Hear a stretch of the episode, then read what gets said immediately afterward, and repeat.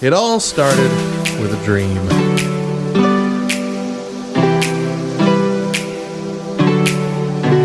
This is so stupid.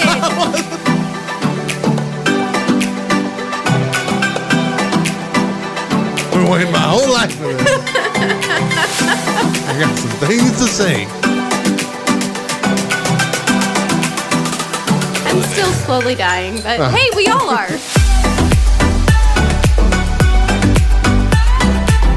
Morning, Back Row Radio. I'm Matt. And I'm Mo. And you're streaming the Morning Side Hug. Completely loving, socially awkward, and decidedly Christian. We are a Back Row morning show exclusively on backrowradio.com. On today's show, we review American Gospel Christ Alone.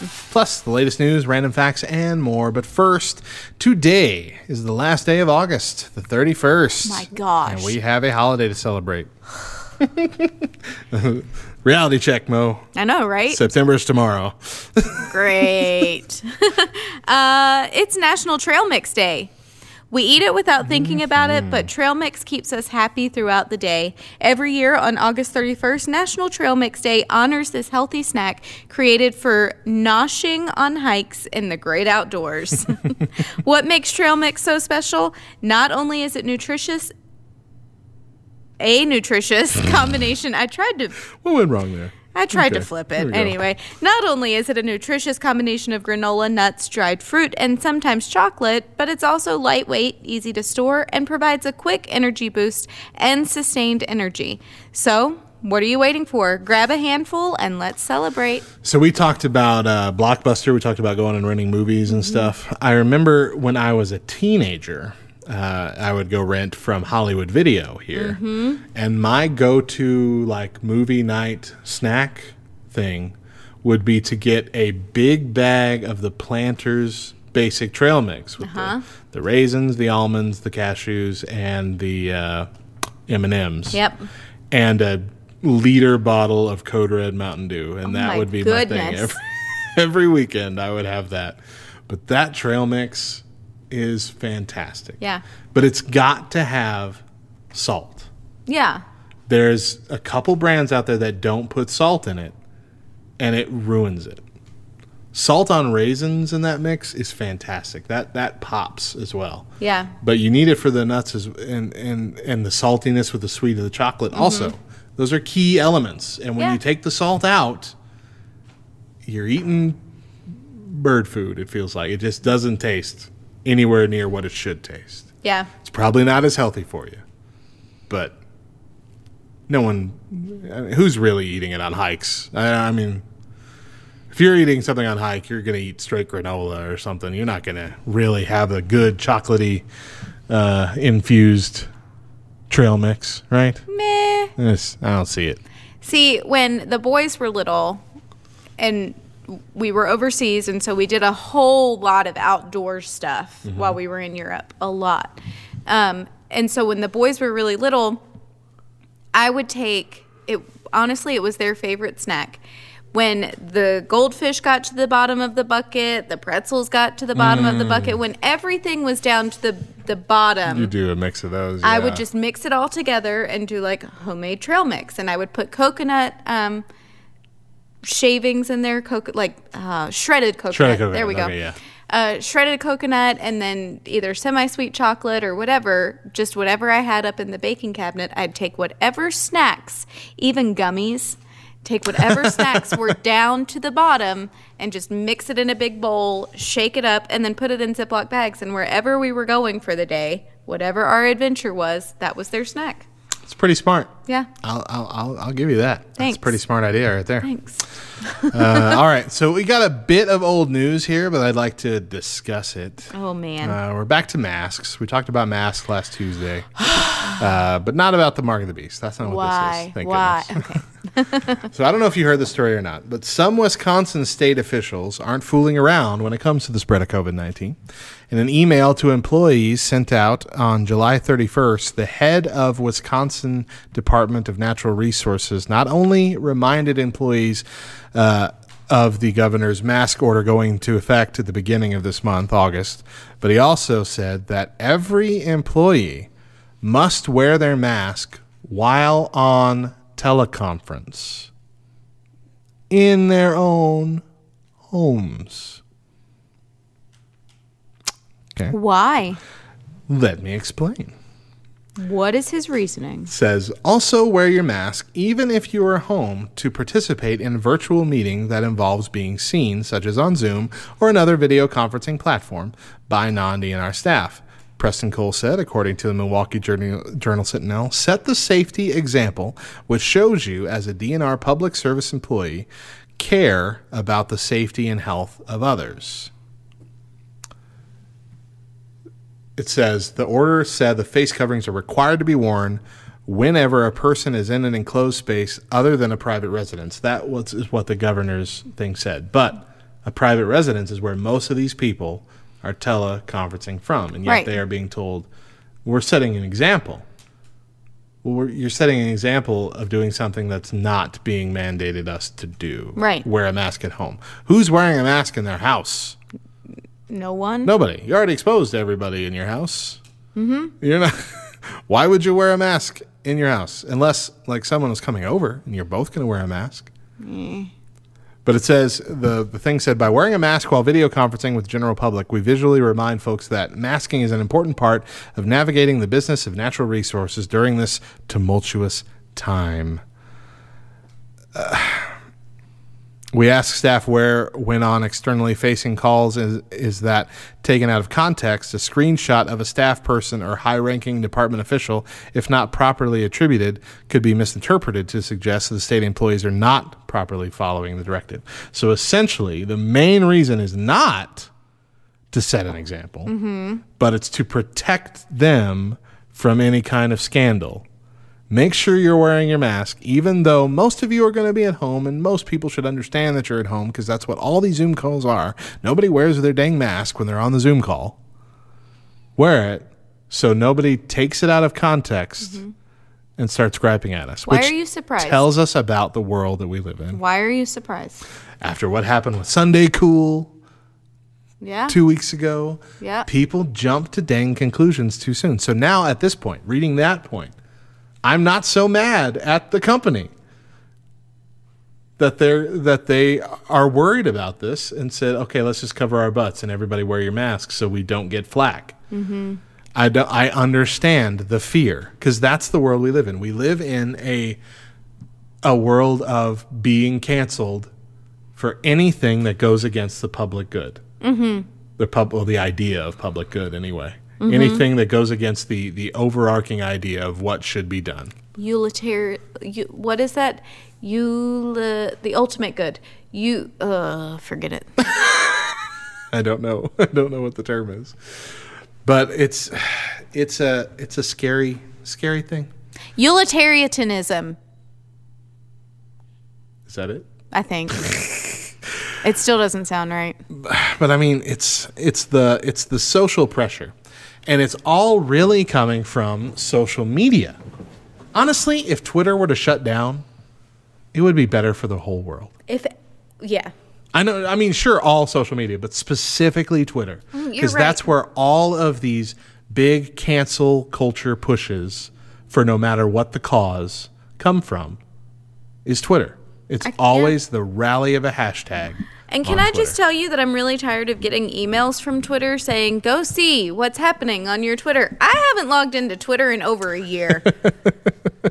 The only reason I'm still on it is because we have such a big account with Back Row Radio. Yeah. So many followers there that I don't want to just say, eh, never mind, and walk away from them. I tried. But it's, oh, it's a rough go. It's a rough go of it. You can't log into Twitter and have fun anymore. No. And that's why it's become a hunt down the people who disagree with the the majority of us on here. And what's funny is like when he gets to like political stuff, both sides think the other side dominate Twitter. Oh, yeah. Well, that's how it is with all social media. Yeah. And it kills me. Yeah. It kills me. Like I see nothing but liberal propaganda when uh-huh. I'm on there. Nothing but. And yet they claim it is full of fascist Nazis, like far right wackos. Yeah. And I'm like, I don't ever see them.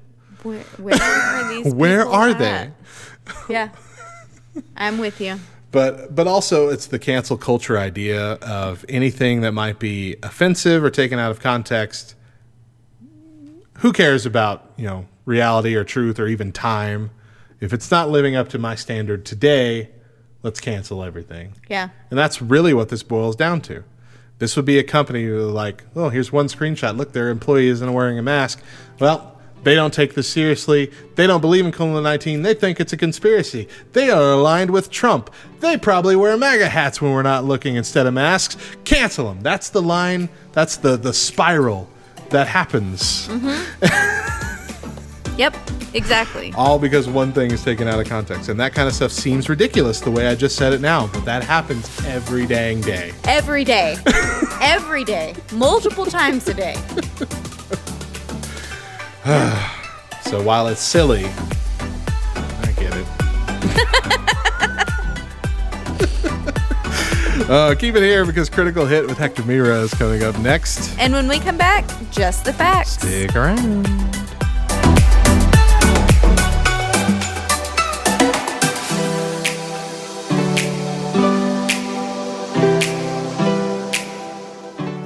Everybody, welcome to Critical Hit. I'm Hector Mirai with Faith and Fandom, and I just wanted to share a quick thought with you.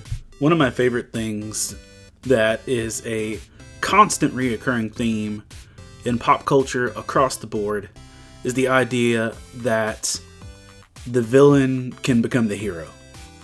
That someone that might have been the hero's like direct opposition for many issues or seasons can all of a sudden find redemption and become just as much a hero as anybody else in the story. If you look at Dragon Ball Z, Vegeta, Piccolo, these are guys that were villains who became standard heroes. Um, currently, right now in the X Men comics, the entire mutant world is being run by Professor X, Magneto, Apocalypse, and Mr. Sinister, along with Emma Frost.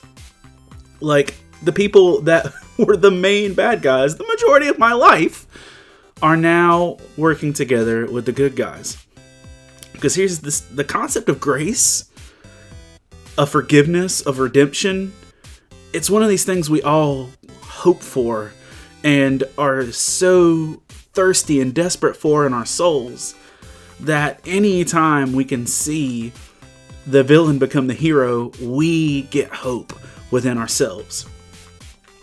But one of the problems of that is in the real world, that's unrealistic. In the real world, it's a lot less likely that we'd let a villain play out a hero because we as people like to remind people how far they've fallen or the mistakes they've made. And it's sad that fictional characters are better at showing grace than people filled with the Holy Spirit. But I digress. Let me share some scripture with you.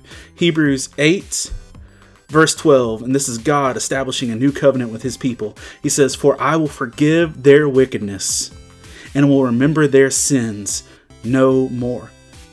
I will forgive their wickedness and will remember their sins no more. God saying he will choose to cast off from his thoughts, from his memory, our sins. And let me just say that if God Almighty is okay with letting go of other people's sins, how dare we be people that bring them back up and throw them in people's faces? Faith and Fandom is a ministry of outreach and encouragement to geek culture. You can connect with us at Faith and Fandom, Finding God in Geek Culture on Facebook. We have several books of geeky Bible studies and devotionals. Book 7 just dropped and is the perfect place for you to start in the series. A metric ton of memes, and have multiple podcasts, including Love Thy Nerds Pull List podcast, which I co host. I'm Hector Mirai, and that's your critical. Welcome back to the Morning Side Hug, a Back Row Morning Show here on BackRowRadio.com. I'm Matt. And I'm Mo. Let's kick off this portion of our show with five random facts. More than 50% of sloth deaths occur on their once a week trip to poop. Poor sloths. That's a bad way to go out. It is a bad way to go out. Uh, it's estimated that humans can have up to 150 social relationships, but only five close friends. I absolutely believe that. Yeah. I'm pretty sure that's about on par with my life. Me too. Uh, most closed door buttons in U.S. elevators don't actually work because they're not allowed to. By law, elevator doors must be open long enough to ensure that people with disabilities have enough time to get inside. I knew this. Yes, it had to be true. Yes. I've I've stayed there were there were times most times actually that I stay in a hotel more than like one night. Yeah. I do experiments. Yeah. Anytime I get into the elevator, I count how many seconds it takes for me walking in to how long it closes the door without Mm-hmm. hitting the button, and then do it with hitting the button, and it's always the same. Yeah. It's always exactly the same. And I thought this, the door button does nothing. The door button does nothing. Nope. It's just there for you to feel good. Right, it's really about really having just- control. Yeah, it's really that. It's a dopamine rush to make you happy. Yeah. Feel like you have any semblance of control in your life. Yep. Everything else in your life might be going wrong and spiraling out of your control, but at least you can close the elevator door when you want. You know, and it also makes you realize that the just the action of doing something makes time pass a lot faster than Yeah. just standing still. you know, because you genuinely feel as though it's a shorter amount of time, but it's because you have done Mm-hmm. You've something. had an action and that's taken up a second or two of that time. Yeah. Um, it's uh so it's silly because you see it in like TV show and movies where someone's trying to close the elevator door before somebody gets to them and they're banging on the button and it's doing nothing. It does Mm-hmm. Absolutely nothing. nothing. Yep. It does nothing. So my husband is a he says he's a jack of all trades and a master of none and he's just an ongoing run of various facts and so he has been telling us myself and the kids this fact for years. Yeah. For years. yep. Uh, before becoming a famous comedian, Steve Harvey was homeless for three years. He slept in his 1976 Ford when gigs didn't provide a hotel and bathed at gas stations and swimming pool showers. Today, Steve Harvey is worth an estimated $180 million. and genuinely one of the most likable TV personalities in my opinion. Oh, yeah. I cannot down. I cannot watch Steve Harvey for more than 5 minutes without cracking a smile Yeah. or laughing pure out loud. Yeah. No matter what venue it is, what show of the million shows he's been involved with. Yeah. Even back to the Steve Harvey show. That sitcom. Do you remember Yeah. that? I do. I didn't oh. really watch it. Oh, I watched it. I watched the whole thing. That Yeah. was such a fun event. I wonder if it's streaming anywhere. I don't know. Ooh, I need to find it. Uh, and lastly, Twitter was not just a catchy name chosen at random.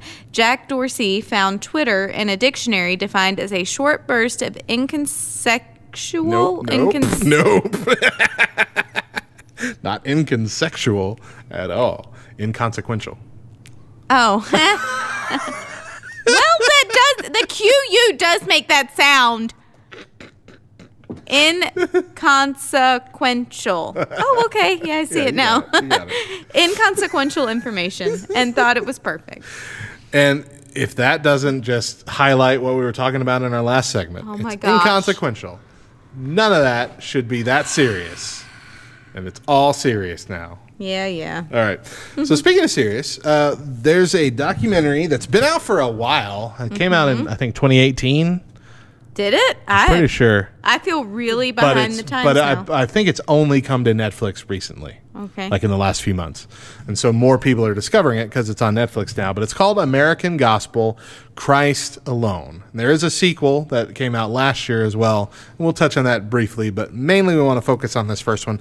The American Gospel Christ Alone, that first movie was highly focused on debunking um, prosperity gospel, word of faith movement, name it and claim it, all that kind of stuff. Uh, and it took several prominent pastors and leaders in ministry, t- put them all together to discuss these um, these methods of belief, you know, whatever. You There you go. These Yeah. these these these weird beliefs that we have mostly coming out of America, and trying to do their best to show you why they're not biblical, they're not accurate, and you're likely being misled by people who are knowingly doing that. yeah. Uh, and they name names and they show clips. They, they, they get into it, they get deep. It's a really well done documentary. Putting aside the fact that most of the people leading it are Calvinists, it's not really heavily Calvinist either on the opposite end. Even though you know it's it's one of the solas, Christ alone, that they're talking about. But still, that's it's the, the solas are basically true, depending on just how you apply them. So let's leave that aside. Leave the Calvinist stuff out of it. Just focus on what they really did, what the point of the video was. This wasn't my idea. This was Mo's idea because she actually saw it before me, and she immediately text messaged me and said, "We have to talk about this on the show." Yes. So here we are, okay. and we're doing it. So I'm gonna kick it to you first. No. you you watched it. You watched it more recent. Only It's like been a only like two weeks after you told me to. it's been like a month since I've watched it, and it's not fresh on my Well, I have mind like it is. Okay, good. See, have I, was notes. I was planning on you having notes and me being able to like remember things from your notes. Okay, we'll So- do that then. so Christ alone, what it was really focusing on was the distinguishing between what uh, what defines your faith and how you get blessed by God and how you go to heaven, and how the prosperity gospel and the things of that ilk are works based salvation, even though they don't present themselves as such. Yeah. Christ alone is simply saying that Christ alone is what saves you and what brings you to heaven. It is not a works based thing. You don't have to give to get kind of deal. And so the the movie started out, the documentary started out with the goal of defining what God is, defining what love is, defining that or and pointing out that salvation is not about morality. It's about grace and they leaned heavily into uh, I think it's Matt Chandler who first really prominently came out with the idea of you are not the hero in the Bible. The main one is like you are not David in the story Right. of David and Goliath. You are the scared Israelites. Jesus is David. Right. Which is uh, I'd say the, the probably the the top tier interpretation, but there are other interpretations. Well, yeah, surely you are David sometimes because clearly in the story David said that he could conquer the giant because he had God in his corner. Right. You know, that can be applied in different ways you tell it. But using the main allegory, uh, yes, Jesus is really, it's telling the story of Jesus, which is what all the Bible does. Um, which I like that. And uh, he did point out that we do tend to put ourselves in the hero motion because we are the main character of our story. So we always want to be the own the hero. Mm-hmm. And so when we look in the Bible, we tend to put ourselves in the shoes of the people who are doing the right thing, and doing the godly thing, and we use that. You know, it's a it's it's I don't I wouldn't say that's a a bad thing per se. We do that because that's what we want to be. We don't normally see that as that's definitely who I am. Like I'm totally David. Yeah. I, I totally always rely on God. I never doubt him and I conquer all my giants. No, that's what we want to be which is the right way to look at it because yes, we want to be Jesus. Mm-hmm. So if David is Jesus, then yes, we want to be David in that situation. Mm-hmm. You know what I mean? But an argument to the works based movement, there's it's a fine line that you have to tread. Yeah. Because when you constantly see yourself as the hero in the Bible stories, then that's where you are earning your salvation. Right. It's by all of those works that you are doing, all of the the her- heroic deeds Yeah. that you know you're tallying up and you're like yep i've got another hash mark and another hash mark and i'm i'm good i'm earning my salvation Yeah. you know Yeah. And that's uh that's that's exactly what they set out to dissuade you from here. Uh, one of the lines that they listed in this was the prosperity gospel was like marrying someone for their money. Yes. It's the idea that if if if you're going to devote yourself to God, then the only reason that's ever really laid forth for you to give money or to give time, mostly money, is so God will bless you back. Mm-hmm. It's a give and take. Mm-hmm. And they use biblical ideas of, you know, sowing a seed and all these kind of things to trick you into thinking it's a biblical mandate mm-hmm. of you must give and it's always sow a seed usually. I mean, Yeah. that's typically the term. Sow a thousand dollar seed and watch as God opens the floodgates with blessings for you. give and it will be given unto you pressed down shaken together and running over it will be given Um, it's like it's like scammers who who call your mom, you know, and we kind of talked about scammers the other day. You know, it's it's all a, a fear tactic, really. Yeah. It's a tactic of if you don't get blessed, it's because you're not giving enough. It's because you're not believing enough. It's because you're not Christian enough, and maybe that's enough to keep you out of heaven. It's a mm-hmm. fear tactic, and so you're not seen as faithful if you don't give. Mm-hmm. One of the the things that draws people to this, and it has been the problem that I mainly have with Joel Osteen.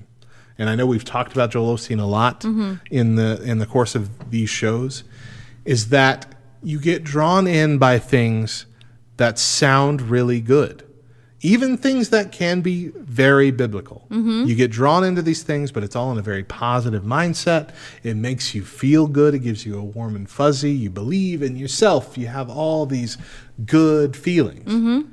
and then they slide the money thing in mm-hmm. and it's seen as a and all you have to do is open your checkbook Mm-hmm.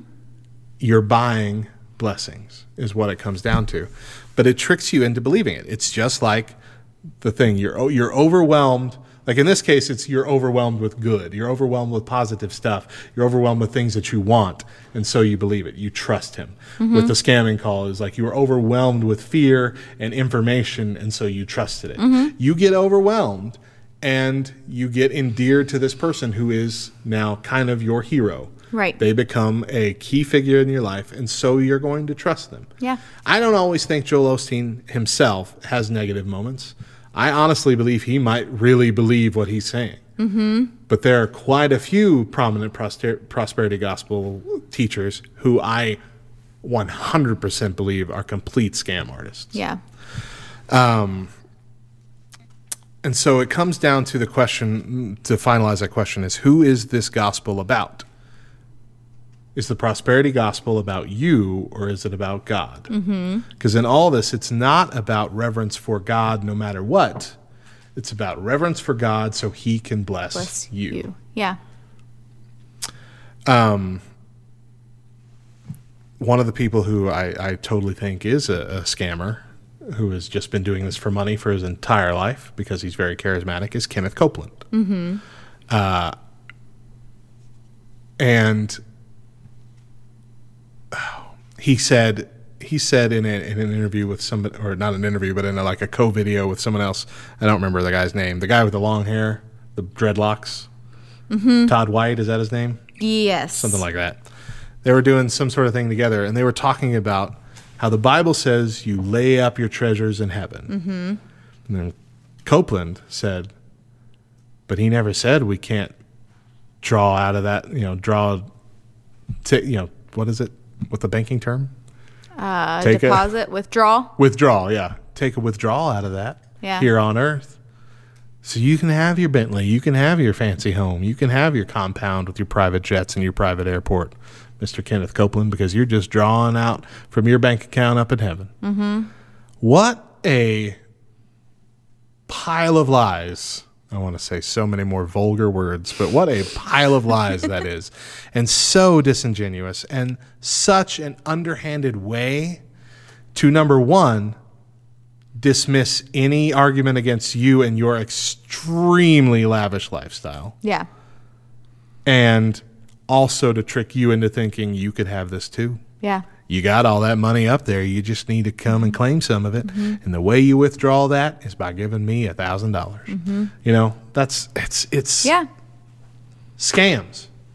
And it, it is turning people away from the true gospel because eventually, the longer you go on, especially if you're really devoted and you really give and give and give and give, and your life just isn't turning around the way they promised it would, mm-hmm. you either, number one, realize that it's a scam, you've been scammed all along, and you think all religion is a scam, and you just walk away totally. Or number two, you think, I am such a terrible Christian. Yeah. I will never have enough faith. Yeah. And so you fall away that way. But in either case, eventually you fall away. Yeah. It's very true. And uh, for me, I after watching Christ Alone, I immediately texted Matt and said we need to talk about this because for me and I've talked about my past previously on the show, but I grew up um, they definitely wouldn't say that they are prosperity gospel, name it and claim it. Um, but the church that I grew up in was very much leaned that way. I can remember one of um, every June we would have a month long revival. Okay, and one of the speakers came. I was probably ten. Um, one of the speakers came and she was talking about how her granddaughter. Um, remember, I was ten, so you know, only certain parts of the story hit me I got you. but her granddaughter had seen a friend of hers wearing a dress that she really liked that she really wanted that dress. Mm. And so she told her granddaughter to talk to god about it that god already knew that she wanted that dress to talk to god about it and to see if he provides. And that if she had enough faith and that if she believed enough that that dress would be hers. And within a couple weeks' time, her granddaughter had that dress because her faith was big enough. And at 10 years old, being a girl myself, I can remember thinking, really? That's all I have to do? That's it. And God already knows. So I just need to talk to him about it and tell him that that's what I want, and I'll get it. And there's this is the problem with word of faith movement. They take truth, they take biblical truths and intertwine it to make it fit with their word of faith, to make it fit with their lifestyle, yeah. to where it's kind of like it's it's kind of like icing on a cake, but the inside of that cake is not actually cake Right. you know, you are presented with this piece of cake that looks amazing, that looks like everything it's supposed to be. The top layer of it is exactly what you were expecting, but that inner portion is garbage. and that that to me is just that is word of faith movement Yeah. at its core. Um they have they have the idea of blessings and obedience backwards. And that's one of the other points they made is that what word of faith teaches is that you uh, you obey their call, which they say is give us money. Mm-hmm. You obey what the Bible says is you give, you give, you give, you give, and then you have faith and believe on that, and then God will bless you. Mm-hmm. And that is not what the Bible lays out in that order. It's the opposite. God has blessed you with this salvation. God will continue to bless and provide for you in ways that He sees fit. And therefore, you should be obedient. Mm-hmm. It's because of the blessings, because of the grace that God gives you, that you should be willing and wanting to be faithful to God. And that doesn't always mean just give money to a televangelist, or I, I would say it, I would I would contend it never means that, but but it does mean be faithful with your money. It does mean support your local church, support uh, other ministries. It does mean get involved yourself and give back in ways that you are able to, in ways that God prepares you for. It's because of the blessing that you be obedient, not the other way around. Because the other way around is really just a game of, you know, how much can I earn? How good can I be? Mm-hmm. And that's clearly a works based thing. Mm-hmm. Um, and it leads down a really dark path. For a long time, I struggled with my own salvation because I knew that I was a sinner. Every single day, I woke up and sinned every day and could not understand when, why, if I was being so obedient and I was I was taking my prayers and my requests to the Lord and I was in church every single day of the week and I you know Yeah. I was doing everything that I possibly could within my own means to earn my salvation, then why every day am I waking up still sinning? Absolutely. Um, and, and and also you'll have those people who, like we talked about, do this faithfully, and they don't get the blessings that they think they're going to get, mm-hmm. because ultimately what this is doing is is they're they're dictating what God will do for you. They say if you give enough, if you if you uh, have enough faith and you give enough money to this ministry, then God will give you all your desires. Mm-hmm. God God has a plan for your life, and it's always good. He knows the desires of your heart Right. and he wants to meet them. Right.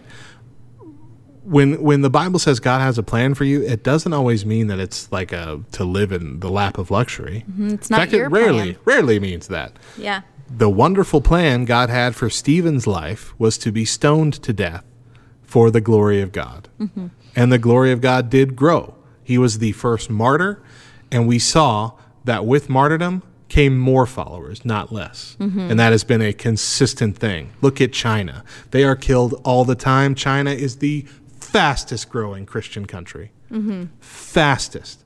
They are being locked down. They are being uh, ransacked. They are being run out of the country. They are being killed. And yet, Christianity is growing in China faster than anywhere else on the planet and has been for over a decade. Mm-hmm. Because God's glory is revealed through these moments. And if all you are thinking about is your happiness and what God can do for you to make you happier, you've got it backwards. I remember uh, several years ago, I was walking through a Target and I saw a book by Joel Osteen standing on a stand, and it said, The Power of I Am. And I said, Okay, I am. That's what God says his name is. Exactly. I am. Mm-hmm. And I looked at that and I said, I, I turned to Deidre and I said, I bet you a hundred dollars that the I am on that book cover is not God. And we opened it up and it is true. It's you. Mm-hmm. It's the statement. I am this. I am this. And it's talking about you. It's talking about speaking things into existence, blessings into existence for yourself. There's nothing outward about it, and there's definitely nothing focused on God about it. It's about you. And it's it's this idea of you being a little God. Mm-hmm. And this was a big thing that um, I'm not sure if it was Copeland or if it was Duplantis. It's one of them that talks about you're a little God. No, it was Benny Hinn. I'm Benny sorry. Hinn. Benny Hinn. Yeah. You're a little God. You're a small g God. Mm-hmm. And it's taking the idea that God is, you know, within all of us, that Jesus lives in our heart. It's taking all these kind of truths and the things that we take granted from, you know, take from the Bible, and then translating it into, well, not only are you like family with God, not only are you like one with God, you're God yourself. Right. You are God. You have the power of God. Not you have God's power within you. You have the power of God. You are God yourself here on this earth. Somebody, uh, I don't remember which one it was, but somebody got into their uh, idea uh, that it was re- said it was revealed to them that Jesus was really only just a man. Anybody could have been Jesus if they had enough faith and were sinless enough. You could have been Jesus. Mm-hmm. That was, and that was it said. It said, I said to him, "Surely you don't mean that that I could have been Jesus." He said, "No, you definitely could. That's exactly what I'm saying." Oh my gosh! Yeah. No, that is not the case. But it's this um, it's this idea that we can speak things into existence, and then that, that's where we come in with the name it and claim it. And this sneaks into every every denomination, mm-hmm. the name it and claim it idea. Mm-hmm. Name something that you want, claim it. That term claim it I see on Facebook every day from people that I know and love Yeah. and really want to want them to be, you know, mm-hmm. stronger in the faith and continue to grow. But then I see them say things like claim it. I'm like, oh gosh, that's not how it works. It's never been how it works. Yeah. Uh, but what do I, you know, I don't want to get into a full blown, Yeah. ex, you know, uh, Bible study right there because it's just going to, you do that online and it just entrenches people in their own already preconceived notions. But it's, it's, it's, it's a really common thread of you can just speak something and, and believe on it, claim it, and God will give it to you. And God might if that's a part of his plan for you. Right. But if it's not, you ain't going to get it. Yeah. Doesn't matter how much faith you have in that claiming, God will only give you things that He determined for you unless you're just abandoning God's track. And at that point, you still might get what you want, but it wasn't God that gave it to you. It was someone who wanted you to think He was God. Absolutely. I'm. mhm. Yeah. Take a breath. Yeah. Yeah, I'll get hot. I'll get real hot on this stuff. but it's like you said there it it's one of those things that just kind of slowly creeps its way in without us even realizing it mm-hmm. and because they put that icing on there and it sounds good and it tickles our ears you know Yeah. we tend to perk up and listen. And it's really easy because it's tickling our ears, because it's hearing, we're hearing what we want to hear. It's really easy to lean towards that mentality, Yeah. that belief.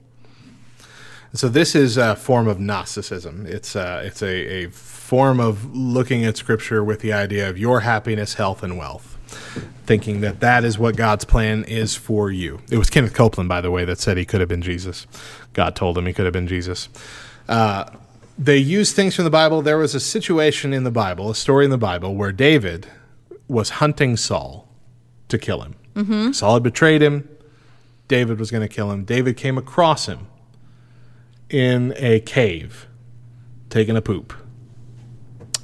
And David thought to himself, I could just kill him right now. Hmm. But then he didn't. And, you know, when questioned about it, he came to the conclusion, you know, God put him as leadership. He said, So I'm not going to touch God's anointed. And that's kind of the idea where we get, you know, we're supposed to be we're supposed to uh, respect our leadership. We're supposed to respect po- politicians and all that. We're supposed to pray for them, even if we disagree with them, because nobody would be in power like that if God didn't place them there, whether or not they were actually believers. That kind of idea, which you know, it, it's mm, seems biblically accurate. But they use that and they put it on themselves. Because see, the way that's always been presented in Scripture and someone else is that I am choosing not to cause harm or to pray against or whatever these people. Not, don't touch me, I'm God's anointed. Yeah. But that's how they put it. Anytime they are questioned about what they're doing, anytime that they are are shown direct hypocrisy from something they've said years previous to what they're saying now, or shown evidence of how they're misusing funds or anything else. I mean, I keep thinking about Jim Bakker, who Yes. went to freaking jail Yeah. prison mm-hmm. for grifting his people through this ministry, and he is still doing it. Mm-hmm. And there are still so many people falling for him. Mm-hmm. Like, how much more evidence do you need that this man is a scam artist? It was verified and proven. And he is back doing the exact same stuff, and people are still grafting onto it. It becomes like a brainwashing situation. Mm-hmm. Like, how devoted can you get to somebody? But anyway, what I was saying is that they have this touch not God's anointed uh, quote that they use is like God put us here obviously so you can't question us. And that's never what that means.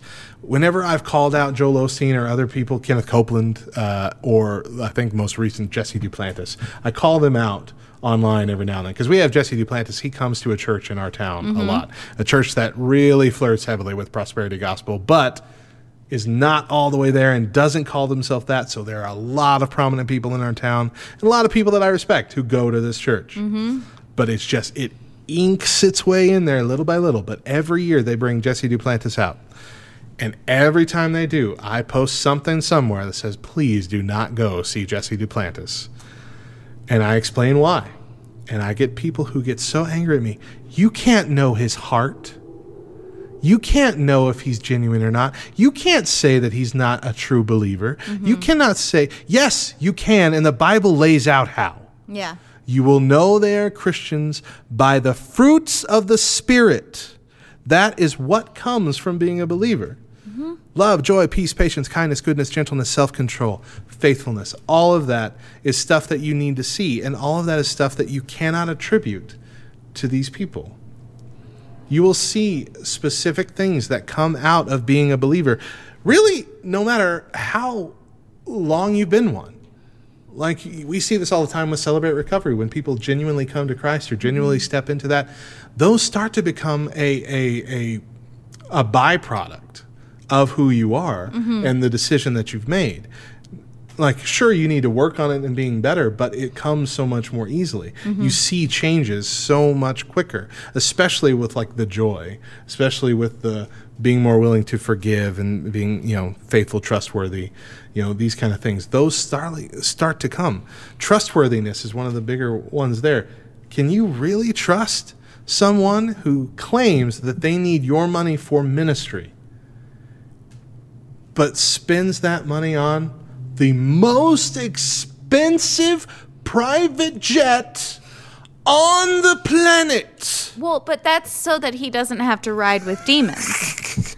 Well, I mean, even that there are there are much cheaper private jets, much cheaper private jets without like gold line table settings and all. I mean, just if you really because uh, a case can be made for a private jet for someone who literally travels all around the world day in day out. Sure, I can accept that. A Right. case can be made. A case cannot be made that you need to have the most luxurious private jet by millions of dollars, millions and millions and millions of dollars more in order to do that. Mm-hmm.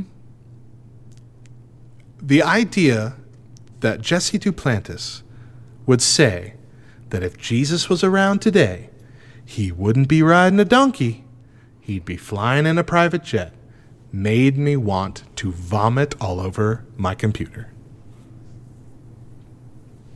Mm-hmm. And I'm sorry for the visual, but it's true. I cannot believe that people trust these people. I just can't.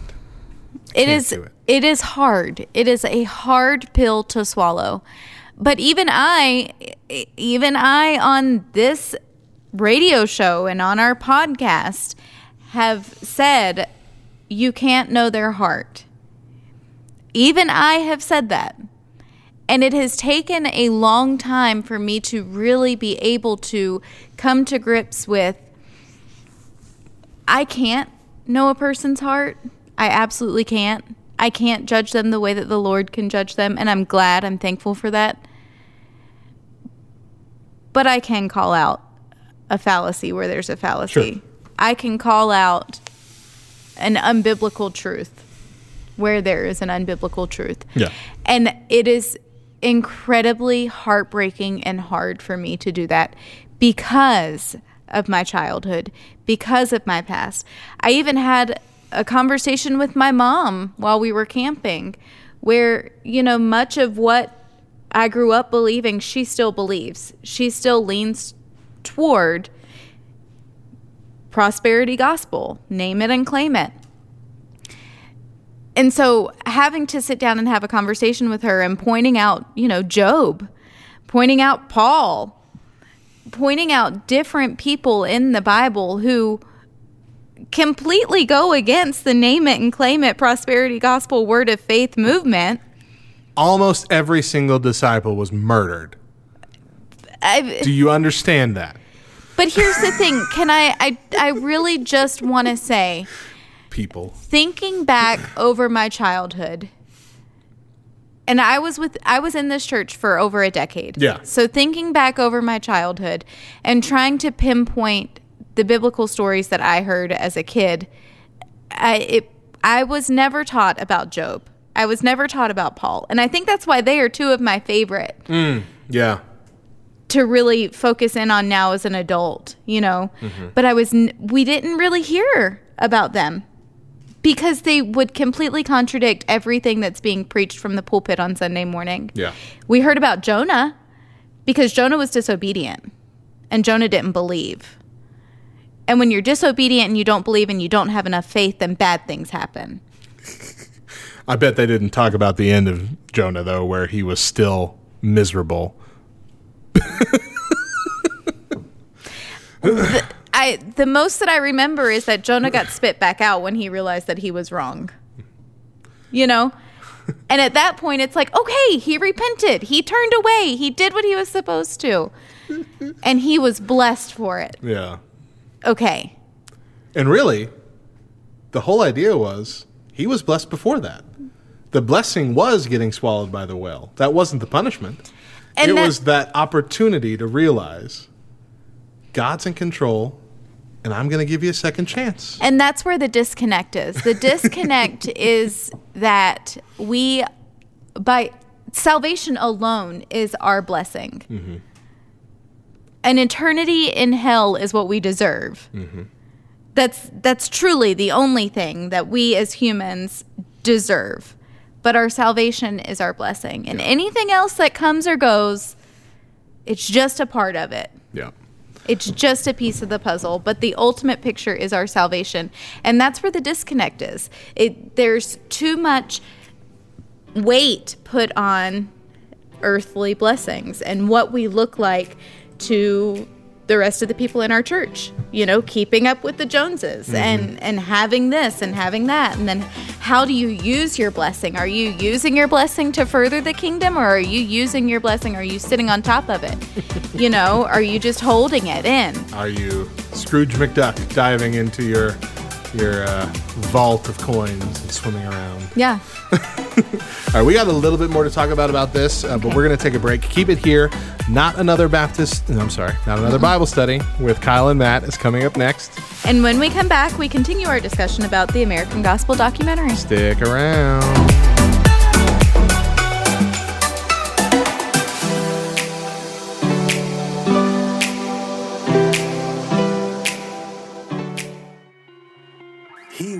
Never be shaken.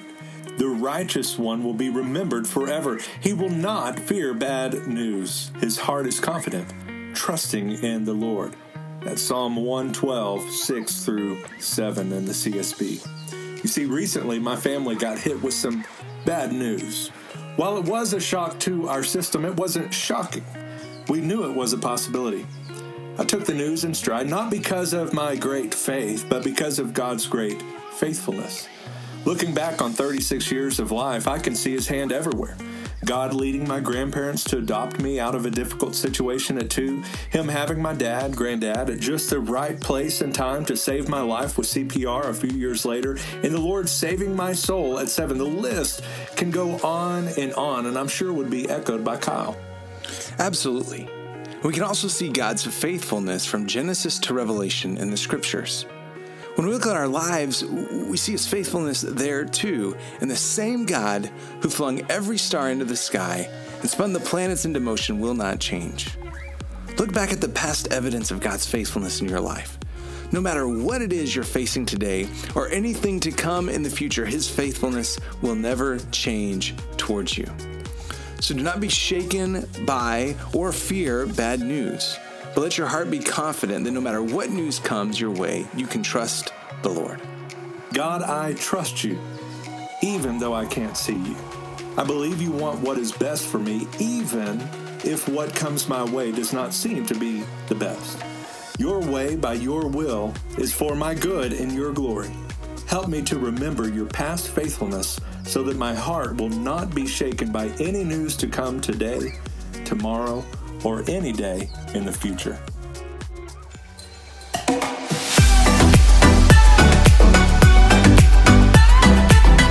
Welcome back to the Morning Sidehug, a Back Row Morning Show here on BackRowRadio.com. I'm Matt, And I'm Mo. and we're going to pick up our discussion from our last segment. We are talking about American Gospel, Christ Alone, that the first documentary of the two, and uh, you know we're we're talking about the the whole issue of of sowing seeds, being obedient to get a blessing versus God giving the blessing, and therefore we should be obedient. That's that's the big dichotomy between the true gospel and the prosperity gospel. American Gospel. Yeah, the American gospel. And uh, we've we've seen after that movie came out, Benny Hinn, who's been doing this for forty years. I don't know, a long, long time, longer than I've been alive Yeah. came out and publicly denounced the Word of Faith movement, denounced the prosperity gospel, said that he'd be repenting from that, turning away from it. Cut to today, he's still asking for $1,000 seeds, still on TV, still wearing the finest suits every time he's up on stage. Todd White, after the most recent uh, documentary, the second one came out, came out and said, If I've ever espoused the prosperity gospel, I repent of that. That is not of my heart. And now he's backtracking. and still doing that same thing. Which tells me those two instances are telling me that they will literally say anything they need to to get you to jump in with them. Mm-hmm. Which hurts because we know that Christians want to be forgiving and they want to give people a chance. I want, want to give Benny Hinn a chance. And I really, I remember when he said that, I posted a whole thing. I posted, please don't be so quick to say he doesn't mean it. Let's give him a chance. And he had the chance and he blew it. Here's the thing, and I don't know if it's truly a I don't I don't know that I can equate it to being a word of faith movement characteristic. I, I don't all that I can do is speak from my own personal experience and from what I know. Um, but repentance is a huge thing. Having a repentive heart Absolutely. in in a word of faith church is a huge thing huge thing because if you don't repent if you are not honest about your sins then you cannot be blessed turning away from those sins is not a big thing. Speaking it saying it saying this is where i struggle. This is my sin. This is where i do wrong. That's what's required. Yeah. that's what's harped on. Yeah. but they miss the next portion which is turning away. Right. and that's something that i have to have conversation with family members about on a regular basis. Yes you can say that that's your sin and you can admit it but you're missing the point the next step is to turn away Right. and walk away Now- from it Now do something about it. Yeah. Hand it to God. Do something. and so that for me i can't help but think that's the motive behind speaking it out Yeah. saying it that's the motive behind their repentive it is a quote unquote repentive heart Yeah. it's what they know is a repentive heart Yeah.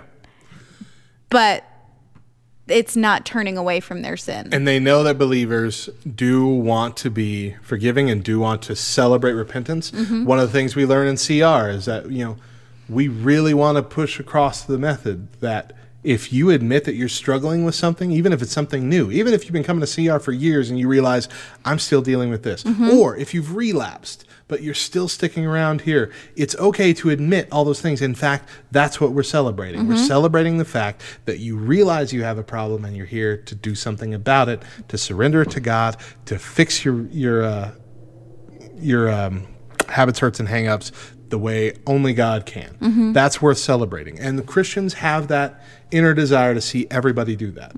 And we also all once believed that we would be shamed out of the doors if we ever did that. Right. And we found that once we finally were able to admit that those struggles, we had far more people standing with us than against us right but that can also be completely manipulated. Mm-hmm. And I honestly believe that's what's happened here. Mm-hmm. Is they want to manipulate those who were wavering into thinking, "Oh, they're repenting of that. We can mm-hmm. trust them now." Mm-hmm. When if it was going to be true repentance, they should have stopped the show. Mm-hmm. absolutely You've done it for so many years and you already have so much money. If you really truly repent, either stop the show or send the checks back. absolutely and to just continue doing what you've been doing, thinking that that little band aid covers it up and that you're good now, is the height of insulting to people who follow you. Mm-hmm. The T- Todd White put out a movie, his own documentary in 2014 called Holy Ghost, where he went around and did leg lengthening leg mm-hmm. lengthening, mm-hmm. which is a trick that has been used by soothsayers and traveling you know, medicine show salesmen and circus acts and magicians and everything for as long as we've kept records. It's a trick of manipulating someone's like legs and shoes and feet into making it appear that they're actually straightening their legs. They mm-hmm. trick you into thinking you have like back pain or something. Yeah. Well, look here. It's because one of your legs is tiny bit shorter than the other. Do you see that? Oh yeah, I never noticed that. Here, I'm going to fix that for you. Well, God's going to fix it right now. You twist the shoe just ever so slightly, move really slowly so it's mm-hmm. imperceptible, and make it look like, oh, well, look, now your legs are the same size. Mm-hmm. He put this out there as genuine, mm-hmm. as him proving that he can work miracles. Mm. When it's it's I mean, it might not be common knowledge, but it's common enough knowledge that people know this is a trick. It's a scam.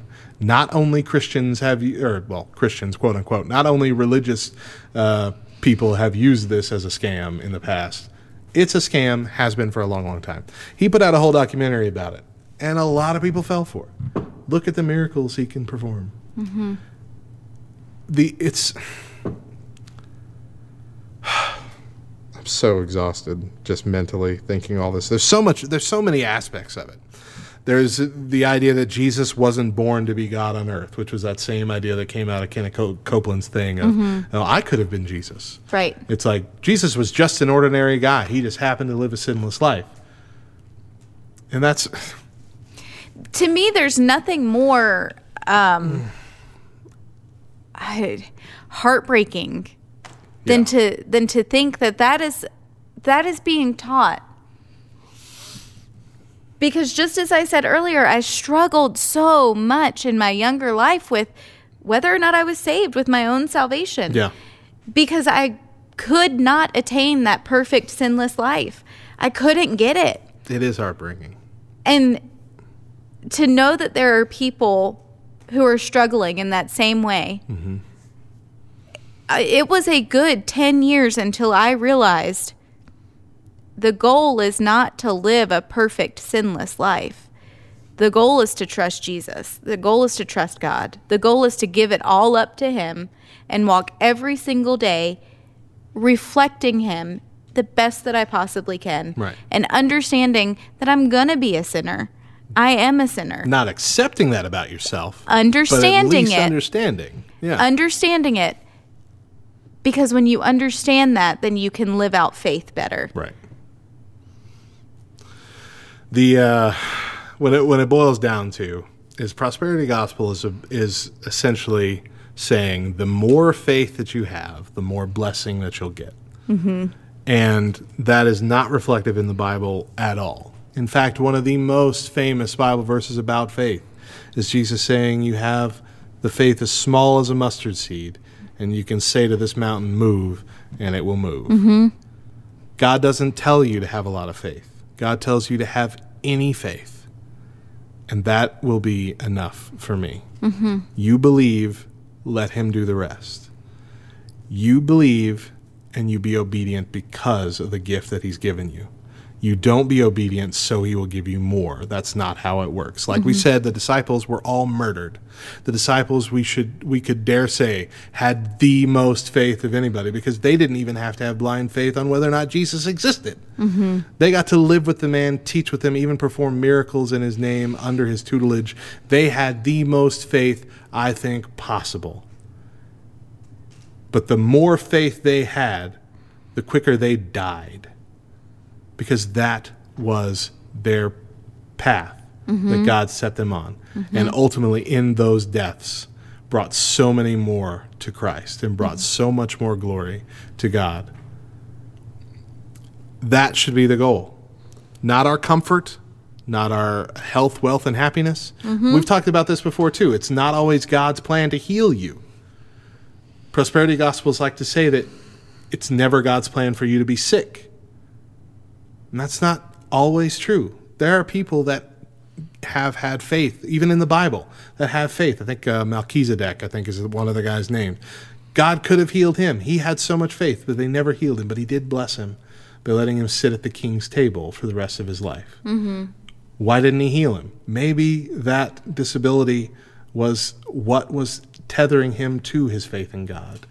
Maybe that disability and the ability to overcome it with the faith of God is what would inspire other people who have disabilities or struggles. God uses everything in our life that we hand over to Him for His good. And sometimes that also becomes a blessing for us. Sometimes our struggle becomes a blessing and an inspiration for others. Mm-hmm. And that should be a legacy that we want. Mm-hmm. You think you go up to heaven right now and ask Stephen, ask the disciples that were martyred, don't you wish you could go back and just God could let you get out of that? You would absolutely hear a resounding, oh, no way. Didn't you see what God got to do with that throughout the rest of freaking time? Why on earth would I be selfish enough to say, ah, I wish I didn't have to do that? Yeah. God, jeez. that is what legacy is. Uh, I don't I don't remember what the Bible verse is off the top of my head, but that verse one of my one of my my favorite things to talk about in CR where it says, uh, "The God who began a good work in you will continue on doing that good work until the day that Jesus Christ Until returns." completion. It's not, it doesn't say until the day you die.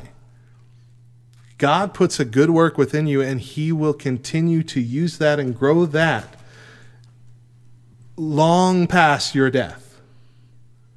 That is the legacy that God gives you. You surrender your life to him, he will use that life to send a ripple throughout time to inspire others to come to him mm-hmm. through your story. That is the thing that we should be begging for. I would even give money for that above, I'm going to give money so I can get more money. Yeah. I would love a fleet of Bentleys.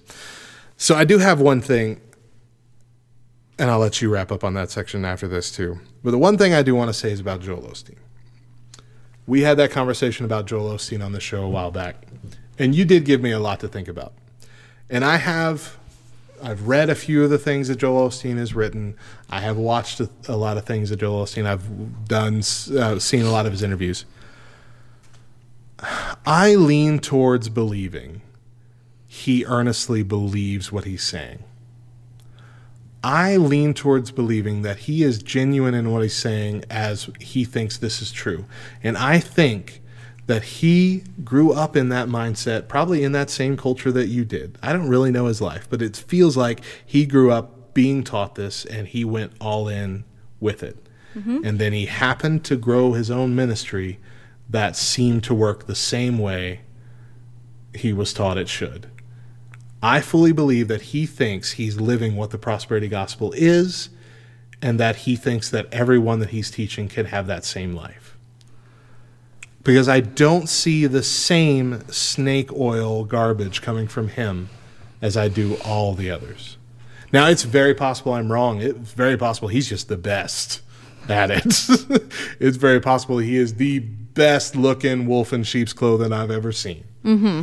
But I don't like anymore because really, since you made me think about it, I don't like coming outright and condemning Joel Osteen as being purposefully evil. I think he might be misguided. I think he could do uh, because he does a lot of good. Mm-hmm. His ministry really does go out and do a lot of good. Mm-hmm. He spends. He doesn't take a salary from the church either, and none of the money that comes into the church goes to him. He currently only, and for for a decade or more, only lives on his book sales, which is a lot. And so uh, I feel like if you were truly in that prosperity gospel mindset, you'd be taking all the money you could get your hands on. Yeah. But he gives a lot of that away. And his church does a lot of good in the Houston community. They have a lot of stuff they give out. I don't know. I feel like they're doing a handful of things right, which leads me to believe his heart might be least a little bit more genuine than your Jesse Duplantis or your Kenneth Copeland or your Creflo Dollar. Uh, so I'm I'm just going to put that out there. I'm not saying what he's doing overall is right or good or should be celebrated. I'm just saying I'm I I have backtracked my willingness to just come right out and say he's purposefully evil or anything of that nature. And that's mainly because of you. Oh, well. so what do if you know? you disagree with what I'm saying, blame Mo. That's what I'm saying. Everybody, it's Mo's fault. I have to tell you, and I think honestly, I am so, so grateful for the church that I grew up in. I am. And I've said this multiple times. Do I agree with everything that's being taught? No, I don't. But I'm so grateful for the foundation that I have, that I gained through going to that church. Yeah. So much of my servant heart was grown in that church. Mainly because I had to earn my salvation. but as an adult now, I can I can rationalize that and I can, can still use that. Yeah. absolutely. Um, but I also have such a hard time, and th- you know, this is where I stand with with any prosperity gospel preacher, anybody who, you know, gets a bad name or a bad reputation for f- the life that they are choosing to live for God. Mm-hmm. Okay, I have such a hard time condemning anyone right. because of the childhood that I had, the church that I grew up in, I realize it is very easy that any of those people that I grew up with, any of the teachings that I fell under, they could very easily fall into that same category as Yeah. the people that are constantly getting condemned. And it would break my heart to see their name come across a screen or on television or, or in an American gospel. But I also think that that's largely because my heart is broken for those people. Oh yeah. And the only way that their heart is ever going to change is through love. And if that's the only thing that I can do this side of eternity is to genuinely be loving to them, I can love somebody without agreeing with everything that they say. Sure. I can love somebody without supporting their ministry. I can love somebody and say, you know, what you're saying isn't truth, isn't completely right. Let's have a conversation about this. Yeah. You know, and to me, that is the ultimate act of love is by saying, I want to have a really difficult conversation with you because what you're doing isn't isn't completely accurate. Right. Or a more plausible thing, because I mean, we're never going to sit down with Joel Osteen. We're never going to sit down with Kenneth Copeland. Sure. But there are a lot of people who will jump to defend them because they have leapt into that Mm-hmm. belief or they've read their book and it really helped them or inspired them at some point. And those are the people that say you can't know their heart or whatever, and you, know, or jump to the thing of this is not how you're supposed to confront somebody, and we're really leaning in more of a condemning a false gospel thing, which is something you are supposed to do in public. But Mm-hmm. those are the people really that we do have the opportunity of let me explain to you why Yeah. why I believe what I believe about this. And let's just talk. Yeah. Let's just have an open and honest conversation with each other. And now you have this resource, American Gospel, Christ alone. Yeah. Show them that. Show them why. Yeah. they those pastors lay it out much better than we Absolutely. Absolutely. without getting frustrated. Absolutely. I'm sure that they did have moments of frustration, but you know, the editing was so nice. sure, it was very clean. It was very well made, very well Oh, produced. I loved it. I loved it. And of course, Jackie Hill Perry, which is one of my all time favorites, she was in. Yeah, So- and you talked about that with her book, and I finally realized who you, who she was. Yeah. when I watched that, I'm like, oh, I know her. Yeah. yeah, really cool. Yeah. Mm-hmm. Um, so there was a second movie, and I watched. We, well, we both watched the entirety of it, right? yes. But uh, it wasn't as grabby to you. No. Because it didn't have a personal tie, which I understand. Didn't really have a personal tie to me either, and it wasn't as grabby to me either. But also, it was three hours long. It was the length of Endgame with only one superhero in the whole thing. And I felt like the Gilligan theme song could have fit in right there. a three hour tour through wide presuppositional uh, exposition uh, alongside Paul Washer, who's very depressing sometimes. Yes. But this was attacking another aspect of our American version of gospel, and this was the gaining idea lately of Jesus didn't send, or I'm sorry, God didn't send Jesus to die for our sins. Like it wasn't a in place of our sins. That he was killed because of who he was, mm-hmm. but it wasn't to pay the price for us because they think that that's evil. They think that why would God send his son to die? right. And so, I mean, they make a. If if this is something you want to dig into, the movie's a good choice because it really dives deep, and that's why it's three hours long. Mm-hmm. It dives deep into every conceivable aspect of this. But there are two things that I pulled out uh, of what makes sense about this. Is number one, it's not like Jesus was an unwilling participant or just some random schlub. Mm-hmm. Jesus was God. This wasn't God's plan to, hey, Jesus, I'm going to send you down there and kill you. Mm-hmm. It was we as one, but three in one. We have made this decision of this is how it's going to work. Mm-hmm. And so Jesus came and lived as man and God on earth. But the other thing that really stuck out to me is something I never heard before, and I think makes complete sense, was the balance between love and justice. Mm-hmm. God is love, God is also justice. And both are 100%. He's Yes. not 50% love, 50% justice. He is 100% love, 100% justice. Justice is the love mm-hmm. in many ways. Mm-hmm. And the idea was the one big question that comes up with this thing of why Jesus would send his son to die for us is why couldn't he just forgive everybody? He says in the Bible, it calls us to just forgive people who sin against us. Why couldn't God have done the same thing? And then it was explained like this is the reason why. Forgiveness here on earth is not just letting it go. Mm-hmm. Justice is always carried out. And the explanation is this In the Old Testament, it said eye for an eye, tooth for a tooth. It was you hurt me, I hurt you in the same manner. You get punished for what you did to me. Mm-hmm. Jesus came and said, You heard that being said, but now I tell you, we're changing it up.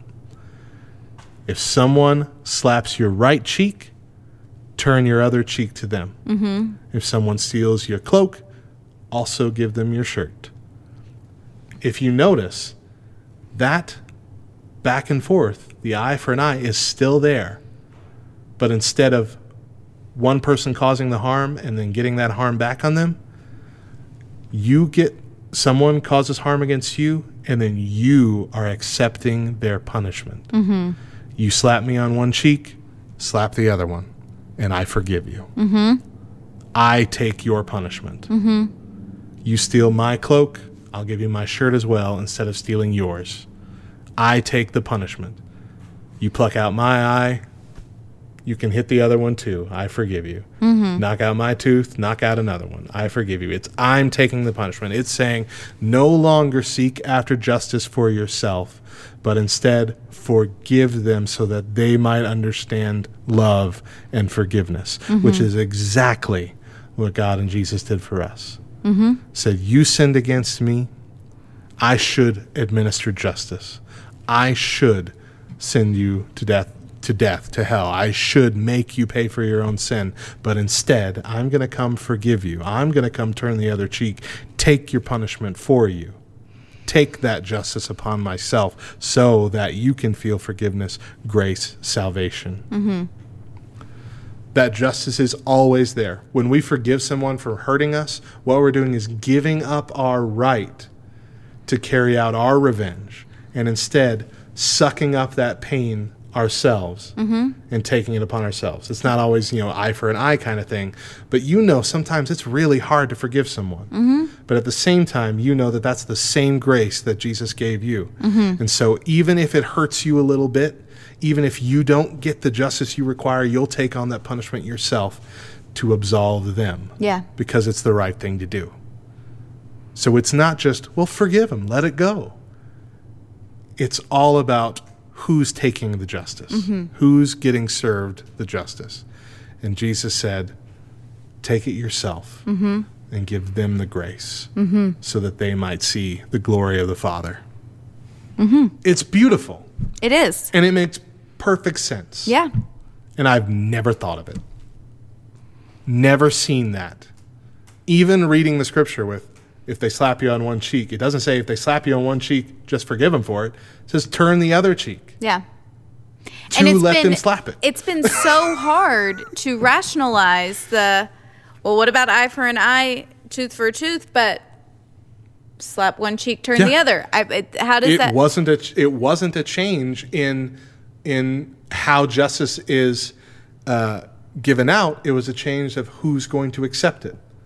exactly. And it's only the person who has the right to administer that justice that gets to make the choice to accept it on themselves instead and forgive the person that hurt him. Yeah. Which is a gosh, it's it's such a brilliant parallel. Mm-hmm. And I can't believe I never saw it before. Yeah. But it makes so much sense. So uh, really look into that, guys. But seriously, this movie, oh, that's not even the tippy top of the iceberg for that movie. Whole lot more, far more than we can really get into. Uh, but it's a really good movie too. So go see both of these. They are both on Amazon Prime for sure for uh, like rental. I think it's like four bucks. Mm-hmm. Yeah. Was the second one on Netflix? No, Okay, just so the, the first, first one's one. on Netflix. Second one's on Amazon Prime to be rented. Of course, you can buy the DVDs. I think from them. Uh, again, just a caveat: most of the people that are doing this are like Calvinist pastors, Mm-hmm. so it leans a little into Calvinism, but not so much that you can't get past it and still see a lot of the biblical truth on the inside. Yeah. So uh, yeah, I, I I think they did a really good job of not making it Calvinism heavy. Oh, yeah. So it would be inaccessible to those who don't ascribe to full on Calvinism. Mm-hmm. Uh, but yeah, really good movies. Really makes you think. I'm really glad that you forced me to watch them You're welcome. uh, because it, you know it, it's you need to be like we get these ideas and we we get in, entrenched in our our beliefs about something, but then we kind of forget about why. yeah. Why do I believe this? Right. And Why? I remember when we had our conversation about Joel Osteen way back when. I remember having a hard time really explaining what the issue was. Mm-hmm. I couldn't really formulate. I knew I knew why I had a problem with it with prosperity gospel, but I couldn't really explain to you exactly what the problem was. But it really was just as simple of does the blessing come first or does the obedience come 1st What does God lay that map out for in the Bible? Mm-hmm. And I mean, it's they do a really good job. They make it simple enough for you to understand, and yet still grow and make you think about things you've probably never thought about. Mm-hmm. And uh, of course, you need to go do your own research too. I'm not saying take any of this at face value, but uh, I think you'll see more often than not, Scripture does indeed line up with most of the stuff that's been said in these movies. Well, and here's a here's a little thing, a little caveat to it. You can take it as you will, but there's even a portion, and I loved I loved Christ alone. I loved it, but there's a portion at the end where they kind of come at a certain pastor who most of the world tends to think he falls into the prosperity gospel. However, we know that Oh he yes, doesn't. yeah. They they kind of Just once, just, one really little quick thing towards the in. end they sneak rick warren in Rick there Warren, and, gosh, not even close. yeah and so th- this is just the perfect example of you cannot take everything that someone says for 100% truth Yeah, 99.9% of that movie was spot on Yeah. until i saw that and it was like oh but you're misinformed right. Like you think about Saddleback Church. This is what got me when we first went to Saddleback Church for the first um, the first summit. Mm-hmm. They do have a campus. They do have some, you know, nice buildings or whatever, but they're not ornate. yeah They're very simple. They're very economic. Mm-hmm. They have sanctuary, extra sanctuaries for like different languages to be translated as the sermons are going. They're like those cheap pop-up tent things that They're they turn into buildings. They're they're economic. They use all the money really well. They do not buy stadiums. They do not like have everything ornate and gold and marble and whatever. Pretty much everything that they build, everything that they use, everything that they do at this church is with a purpose. Mm-hmm. Nothing is built just to be rich looking. yeah And it doesn't come across that way at all to me. Everything I see has a purpose.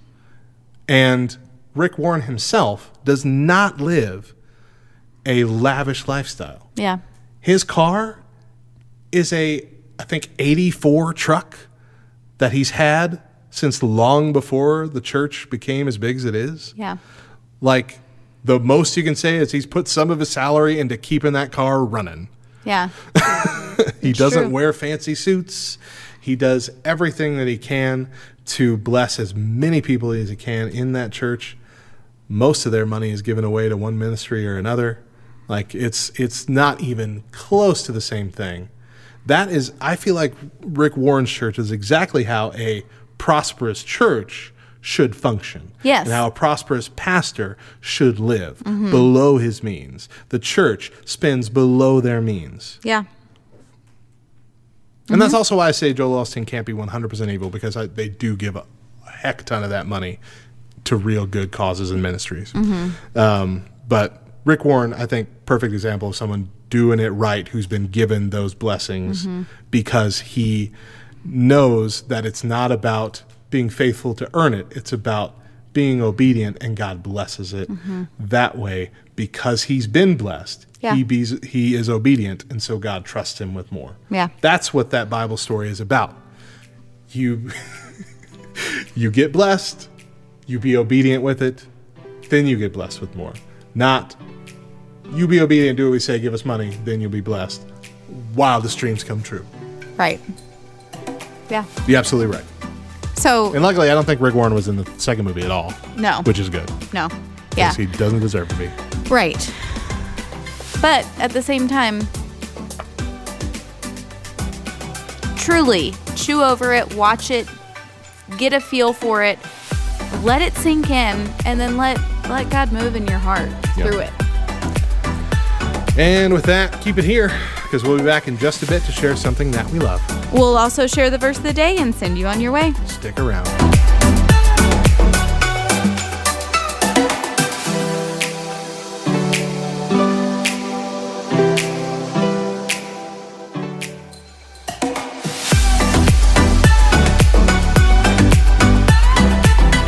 Welcome back to the Morning Sidehug as our show is coming to a close for today. But first, I want to share with you something that I love. And I really feel like I, I may have shared this. I don't know. I'm not sure. But talking about American Gospel had me remember Bible Project. Mm. And I love, love the Bible Project. In both American Gospel, um, both videos, both movies, there were certain times where they kind of did a bit of a Bible project feel where they draw the words and then everything that they're saying is Oh, drawn yeah. out and Yeah, illustrated yeah. Beautifully. So for someone who is um, you know, I I learn by seeing for someone who is like-minded in that way, Bible Project is just so perfectly well done when it comes to different books of the Bible, different characteristics of God, different um, characteristics that we should have as Christians. When you can do different word studies through Bible Project, and they just lay it illustrated all out beautifully in front of you. It's not just them talking to you and explaining different things to you, but they actually illustrate it, and it just makes all the points connect perfectly. Cool, cool, cool. For me as a visual learner, I think we It all is are brilliant. a little bit. yeah. Yeah, I agree with that. All right, well, let's close out the show with the Bible verse for today, Luke twelve fifteen. And he said to them, Take care and be on your guard against all covetousness. Covetous, covetous. That's how you say it, right? Covetousness, Yeah. yeah. For one, one's life does not consist in the abundance of his possessions. Don't ask me how to say words. I don't know. Thank you for joining us. There is a back row morning show every weekday at 8 a.m. and again 10 a.m. Eastern Time. Mo and I bring you the Morning Sidehug most of the week, and Bubba and Diana bring you church nerds every Friday. and as always, make sure you're following us on Facebook, Twitter, and Instagram at Back Row Radio. And don't forget to join our laughter inducing Facebook community, Back Row Baptist Church, by going to backrowbaptist.com. If you miss a morning show, you can subscribe to the podcast version of the Morning Sidehug on Spotify, Apple Podcasts, and most podcast apps, and catch up on our new Monday through Wednesday shows. We've been teasing some big changes coming to Back Row Radio, and tomorrow morning we're going to share with you some of those secrets. So make sure you tune in. And that is it for the show. We'll be back tomorrow. We hope you will too. Once again, I'm Matt. And I'm Mo. Remember that Jesus loves you, Your best life comes after this one. and if you see us around, we love a side hug. Bye.